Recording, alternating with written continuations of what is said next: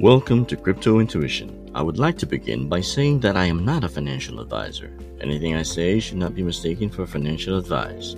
This is for entertainment purposes only.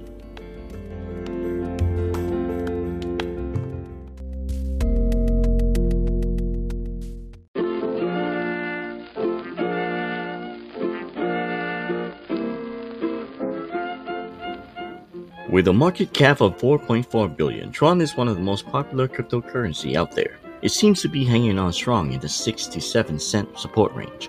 It wouldn't hurt to wait for it to go down, but I would buy little increments at this range. There is lots of heavy swing trading, it seems, for this coin. Tron can create tokens in its blockchain network, so it is considered to be a coin. It used to be a token in the Ethereum blockchain, but it broke from that in 2018.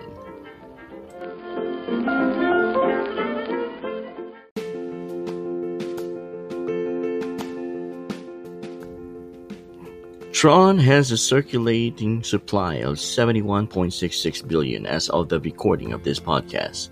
In hindsight, Tron is focused on digital sharing of content with distributed storage technology. It practically eliminates the need for a middleman. This is good news for content creators as the global audience can pay the creators directly without the use of banks and a service like a pay to view in a corporate level.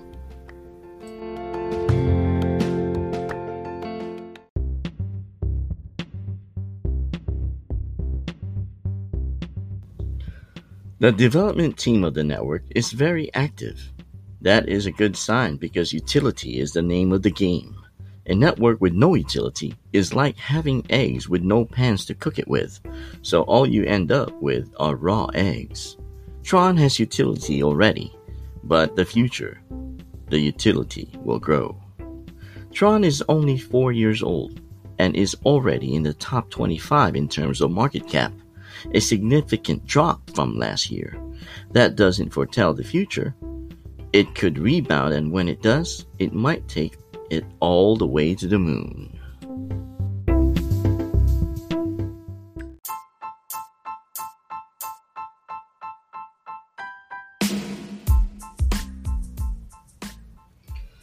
The symbol for the coin Tron is TRX, and you can learn more about it at tron.network.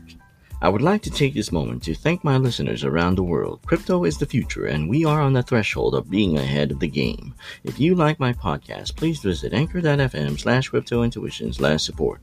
Every penny goes towards research and a fund to make this podcast more heard around the world.